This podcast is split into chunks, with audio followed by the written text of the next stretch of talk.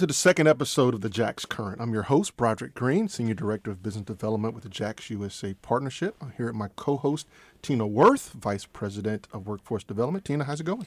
Pretty good. Thanks, Broderick. I am really excited to talk to our guests today. We have Gary Chartrand and Mark McCombs with us, and they are helping to prepare the next generation of talent in Jacksonville. It's always an important topic for us in our work in economic development. So both have really impressive lists of accomplishments. We'll do quick introductions and then jump right into the conversation. So Gary serves as the executive chairman of Acosta Sales and Marketing, was reappointed to a second term on our State Board of Education by Governor Rick Scott, and recently has led the launch of the STEM Hub, which he'll be talking a little bit with us about. And Mark is the executive director of Renaissance JAX, a nonprofit organization with the mission to develop more creative people in Jacksonville than anywhere else. He uses the FIRST Robotics program to engage with students from elementary to high school to help them understand what STEM is all about. So, Gary, let's start with you. Of all the four-letter words that are out there, STEM's a good one. Tell us a little bit about what it means and why this particular topic is so important to you. Yeah, so let's spell it out first, because sometimes I get the question of, oh, you're in STEM cell research. And no, it's not stem cell. It's STEM, science, technology, engineering, math. And actually, we added a fifth letter here, which is double M for medical as well, because we have such a big medical community. Indeed. But, quickly, those disciplines are very important to work skills for the future. If you look back at the last 10 years, jobs in the what we call STEM field have grown 3 times faster than all other jobs.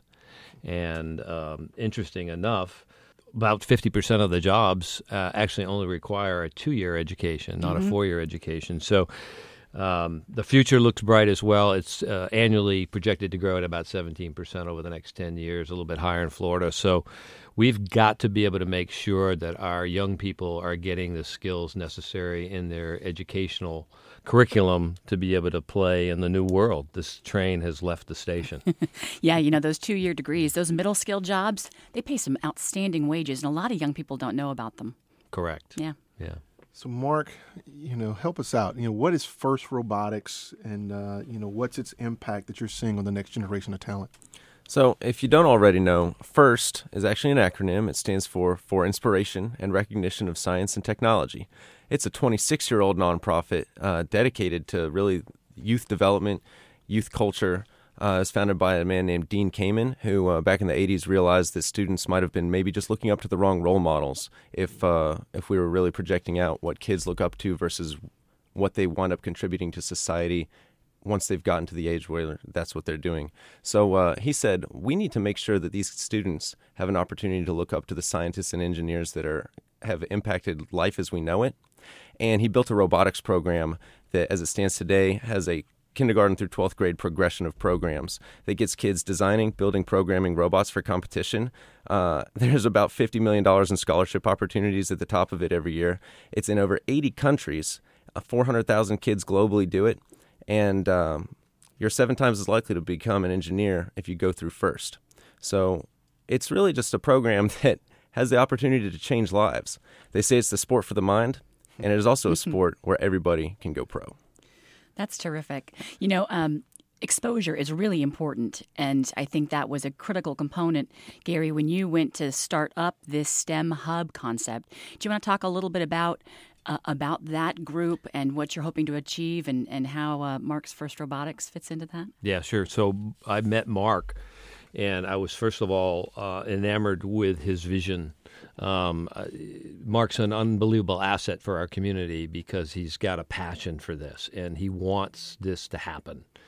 And I think that's really, really critical. We need to make sure that we have more exposure for kids, right? So we don't teach coding in our curriculum in school today. In fact, I've been on the State Board of Education for 6 years.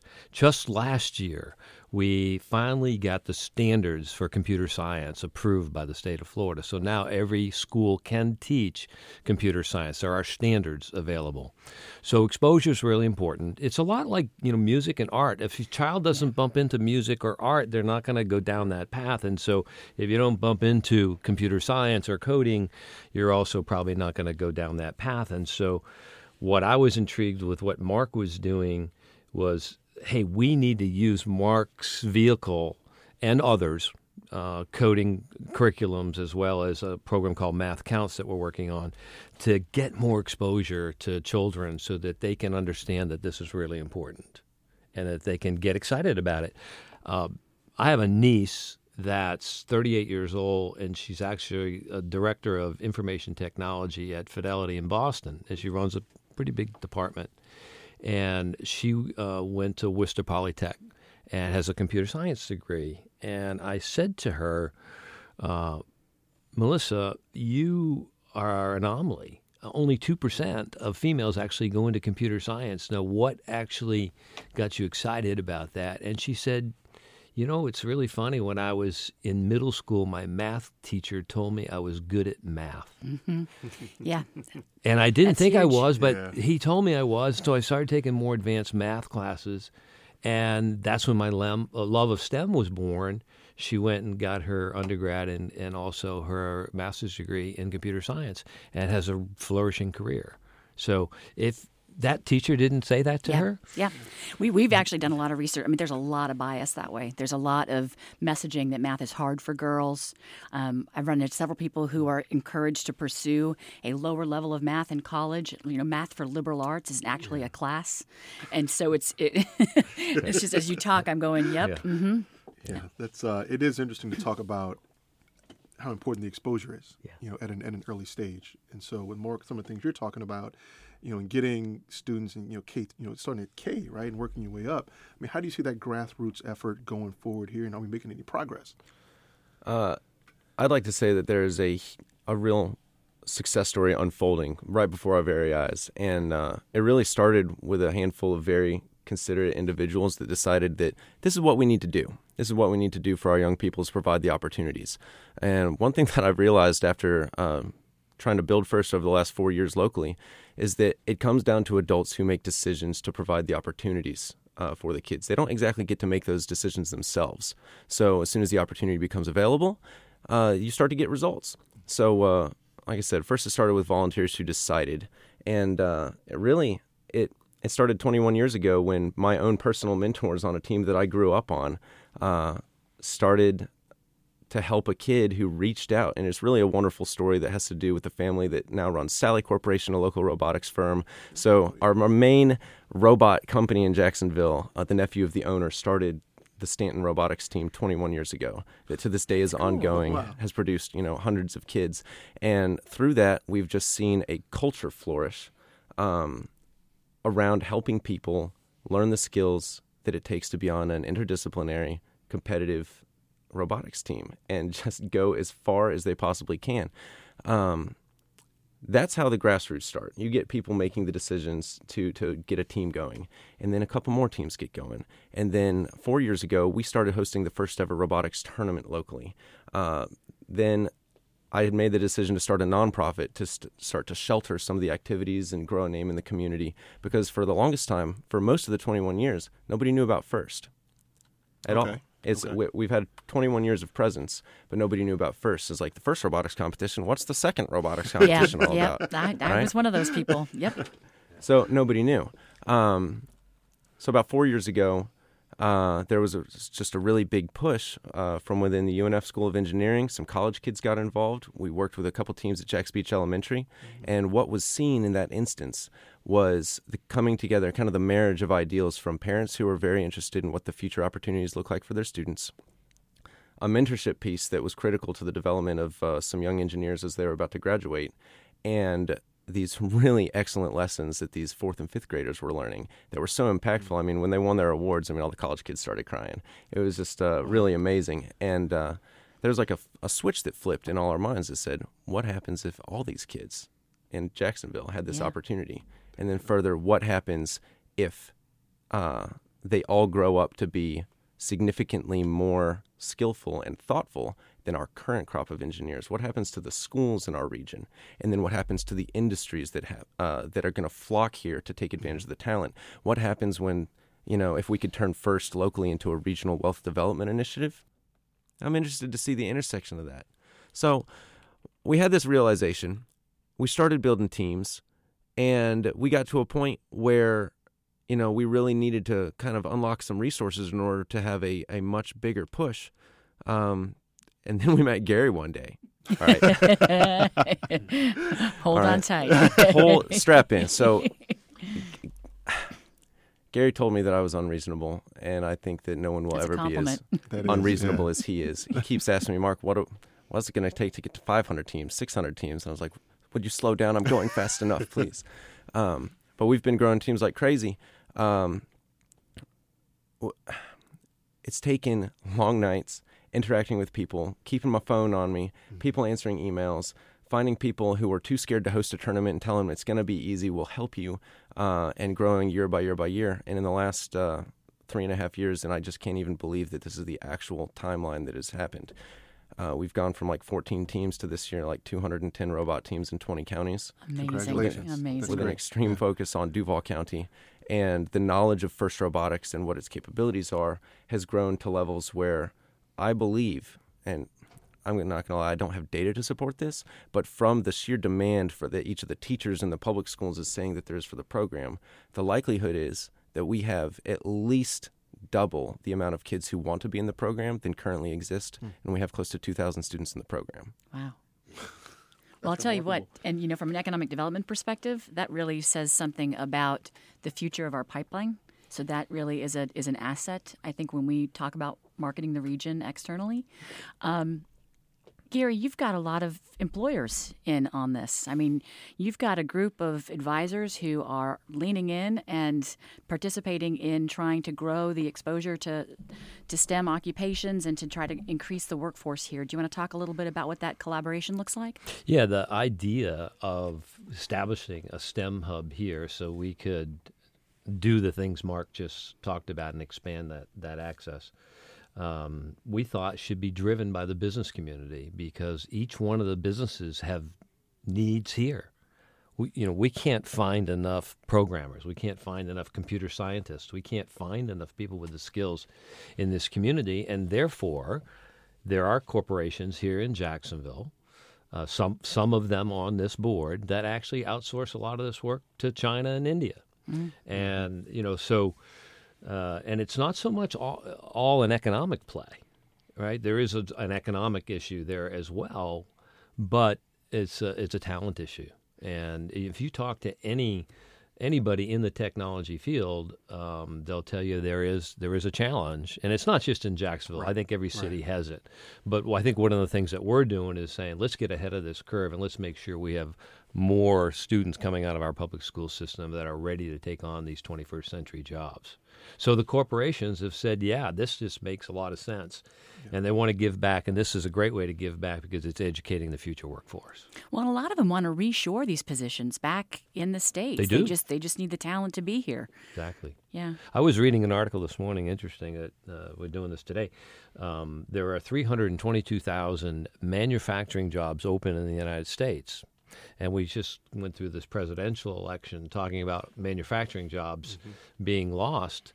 Well, the fact of the matter is there's still a lot of manufacturing jobs here, but the skill level is very different. If you go into a manufacturing plant today, there's not as many people. There's a lot more machines and robots. And so your skill level needs to come up to be able to know how to work these machines, fix these machines, and run these robots that are, you know, mass-producing products. So it's a skill-level issue that we have, I think, in America, and we're trying to do our small part to make sure our region supplies the workforce that's needed. And that's a great point because a lot of our work in economic development really centers around talent and talent workforce and a pipeline for talent for certainly the industries that we focus on. So think of IT, think of advanced manufacturing, think of medical and healthcare and life sciences. All those are touched by technology in some capacity. So we have to understand what the pipeline looks like. We have to understand what are the gaps that companies are finding out in the marketplace, and what can we do in an effort to try to build that pipeline. So we really appreciate the work that you two are doing. There is a gap, and you've talked about it before, in terms of diversity in the STEM fields. Yeah. A program like this can reach really anyone in the community. So what are we doing to try to help engage students and young adults from all backgrounds? And what does that mean for us going forward as a place of choice for individuals and companies? Yeah, let me take a stab at the front end, sure, and then I'll turn it over to Mark. And I think he's probably got in a better position to answer in terms of exposure. But I think the first way that we begin to solve problems is through awareness, right? The second is accepting, sure, that there's a problem, and third is the action piece, right? So one of the things that we're doing at the STEM Hub, and most recently actually gave a TED Talk on it, was to drive awareness. So right now in computer science, 2% of the workforce nationally are female, and 2% are people of color. So you've got two very large demographic groups that are new, that are not participating. Disconnected altogether. Disconnected completely from this new world. And my contention, at least at the TED Talk, is that I believe computer science has become a new form of currency, right? Okay. So you learn computer science skills, you can trade those in for a very good paying job. There's 22,000 computer science jobs. That's a great point. Open right now. So your personal Bitcoin. Right? Yeah, personal Bitcoin. So we need to make sure that we broaden these opportunities for females and for people of color. And if you can get that training and you learn how to code, you learn how to program, you learn how to do web design, what have you, there's a good job waiting for you. It's not, the demand's there. Great point. All right. So locally, we've had an initiative that's been going on for 2 years now. It's called the Coalition. It's called the STEM Coalition, that included leaders primarily from underserved after-school program providers in an effort to make sure that the resources are properly put around teams that fit Title I schools, so we can make sure that the opportunities are afforded with equity across the board in Jacksonville. And it is the truth that one of the biggest problems and challenges that we face is with adult participation, again, at the schools where these programs are going on. Yeah. Okay. Yeah. Okay. And that is something that it's going to take a lot more than just the people at that table to solve. It's resources, it's community, it's parents, it's grandparents, it's finding companies that want to send volunteers into the school to assist on the day. That'd be a great company volunteer opportunity, for sure. Massive. And Tina, to follow up with what you just said, we've found that a lot of companies like to do these big one-day volunteer blowout events. Let's get all of our hours done. Let's go build a house. That's great. It's great to build more houses. FIRST doesn't work on a day. FIRST works on a year-round cycle, or at least has a season. Yeah. It's like after-school sports. Mm-hmm. So you got how many sports coaches, how many soccer coaches, how many basketball, football, baseball coaches run around. You know what a difference it would make if 20 people said, I'm going to spend 4 hours a week with these robot teams for a season. It would change hundreds of lives.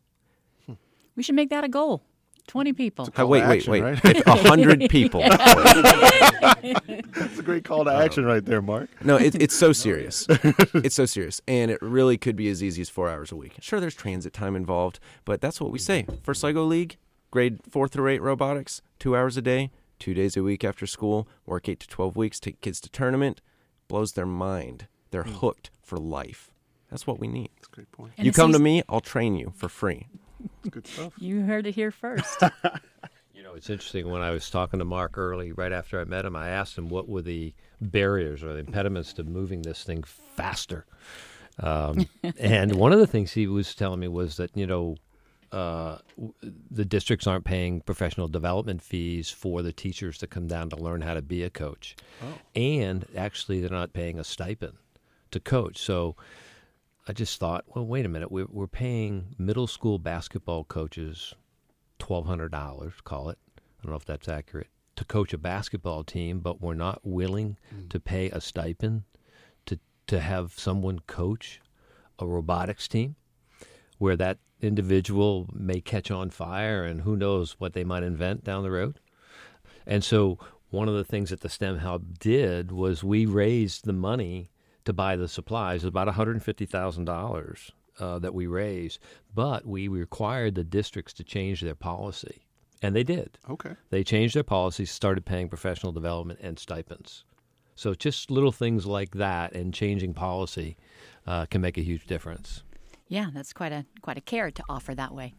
Your passion for the work shines through, and that's really something that I appreciate. You know, watching these efforts come on board, and so thank you for doing what you do. We really do appreciate it, and we hope that other people get on board and start to participate and find out where they can fit in and kind of keep this momentum going. Well, and that awareness piece, too, is really paying off, because I know that the work that's happening here has drawn attention both from the state and nationally, right? I mean, so I know that the STEM Hub work and certainly the growth of the FIRST Robotics programs has been information that I have been following in my local and national news feeds with regards to excitement for the area. So it's good stuff happening. For all those companies out there who are looking for where the hot talent is, the president of FIRST Robotics flew down. He was compelled last year to come to our Lego League Championship because our region grew by 62.5%, which was one of the highest growth percentages globally. Wow. So right? we're going for it, and we're not looking back. We are on like fire. It's good stuff. It's good stuff. And, I just add one thing. I get excited about all this stuff, thinking about. So that's for all the companies out there. I'd like to also say for all the environmentalists that are out there, and there's a lot of talk about the environment and our future planet. And look, these problems that we have are going to be solved by scientists. We're not going to solve these problems without having science involved, right? Mm-hmm. And so, you can just fast forward 50 years on what are going to be the biggest issues. Fresh water, how are we going to desalinate water from the ocean in a more effective way, efficient way? These things will be done through science. And so that's another good reason to get involved as well. That's a great point. Well, we like to end each episode with sort of a nice get-to-know-you kind of way. And so Tina's got a series of rapid-fire questions that we're going to throw out for you guys, and we'll have some fun with it. Tina, take it away. All right. Gary, let's start with you. If you had a warning label, what would yours say? I think it would probably say can be very unreasonable at times. I think I've heard that. There's power there, though. Yeah. All right, Mark, who would you want to play you in a movie of your life? Oh, man. Rest in peace, Heath Ledger. All right. Yeah. Fantastic. Heath Ledger. He's serious. Yeah. But he's funny. He's hilarious. So I told you I wasn't going to ask about your go-to song is on karaoke night, but I'm going to do that because I'm going to ask Gary to do a little something even bolder than that. What's your favorite song to sing on karaoke? My favorite song, I think it'd have to be Rock and Roll by Led Zeppelin. All right. I like it. That's a good choice. All right, Gary, here goes. I hear you do a wicked Louis Armstrong impression. Let's hear it. No you really pressure. Want me to do that? Let it roll. Let it roll. No pressure. Hello, Dolly. Well, hello, Dolly. It's so nice to have you back where you belong. Right. For the win. Oh, well, I tell you what, Mark and Gary, thanks so much for joining us. We just loved having you. This was another great conversation. And we look forward to coming back with you next time for other exciting topics on the JAX Current.